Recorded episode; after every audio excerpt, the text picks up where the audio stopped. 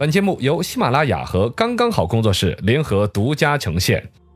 百闻不如专注这一闻，意见不如倾听这一见。一闻一见，看见新闻的深度。来，我们接下来说点儿有深度的话题。今天讲一讲网红食品，你吃了没？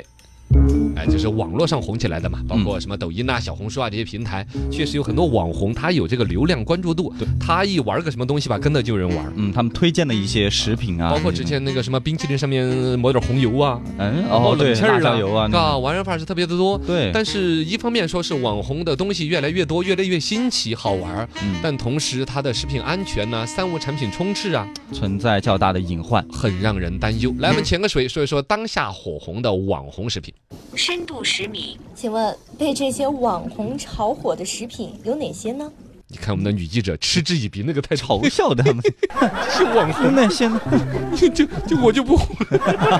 其实我们都是这个心态。对啊呀，但这些网红哈，首先他怎么红的也是另外一个课题。嗯他红了之后，带红一些产品和食品，呃，是很多眼球的那些食品的。对都是搞怪的、有意思的小哥哥、小姐姐那儿都对着抖音那儿视频舔一个巧克力冰淇淋，对啊，对啊，对啊，这跟普通的巧克力不一样，入口即化。废话，巧克力肯定入口即化。然后他就一直对着那么舔，在巧克力上面，在冰淇淋上面打个马赛克， 哎呀，就是他不，他你大家猜一下我舔的是什么？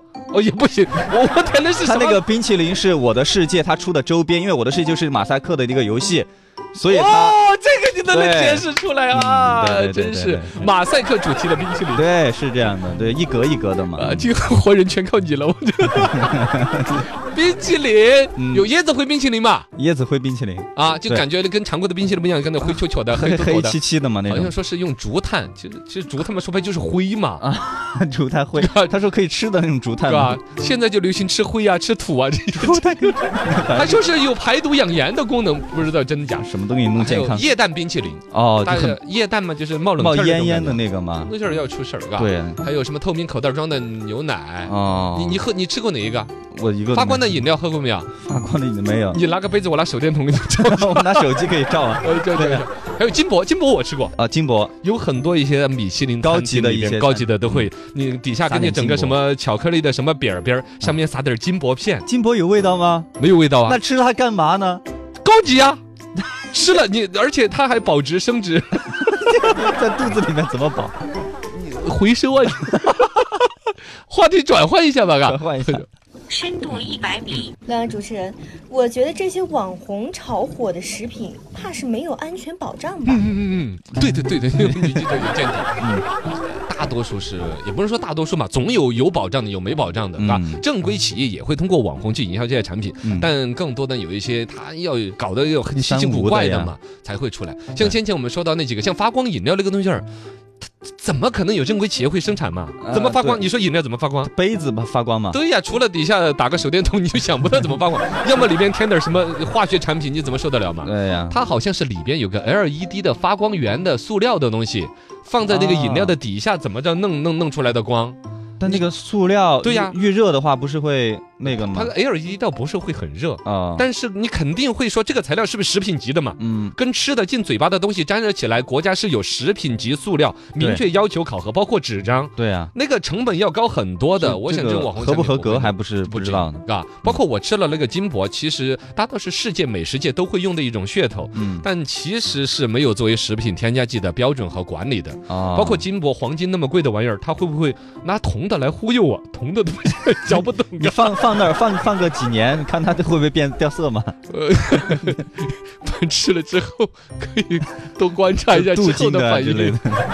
然后，比如说先前那个叫什么冰淇淋的竹炭那个呢，啊，那个东西你肯定也不能添在食品里边吧？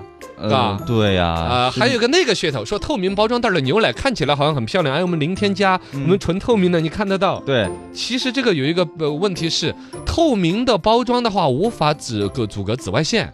哦，保保质就不太好了。对，你牛奶被太阳晒了之后，其嗯实它是会，甚至会出现一个营养价值会下降嘛，嗯甚至变质啊的一些可能性。对，它的保存期啊，什么一些管理，啊对，嘎包括之前我们说那个液氮冰淇淋嘛，因为它那个液氮也是冰点嘛，呃，啊冰点以下了都是，对对对零下好多度了呃，之前有新闻，好像有小孩是不是被冰到过？对，被冻伤了嘛，这个啊哇不注意你看就被看冻小伤嘴嘴，哎，这个东西真是，所以这种东西，嘎，三无产品呢，呃，它本身的管理啊，也还确实需要完善的。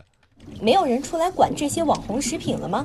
我我就说了一个管理，你看你去管， 有有有有人管，肯肯定有人管。好对，有关部门已经开始调查管理了。本好节目到此结束。哦一说有关部门 呢，就就说说以前有个恶心的梗，就说 一说到罚款的时候，个个都是有关部门啊都有权罚 款，这个担责任的呢都感觉有推得掉，这叫九龙治水，哦都有权利管嗯，哦都有责任管，但都有说得掉，妈得妥，抛得远， 这真的。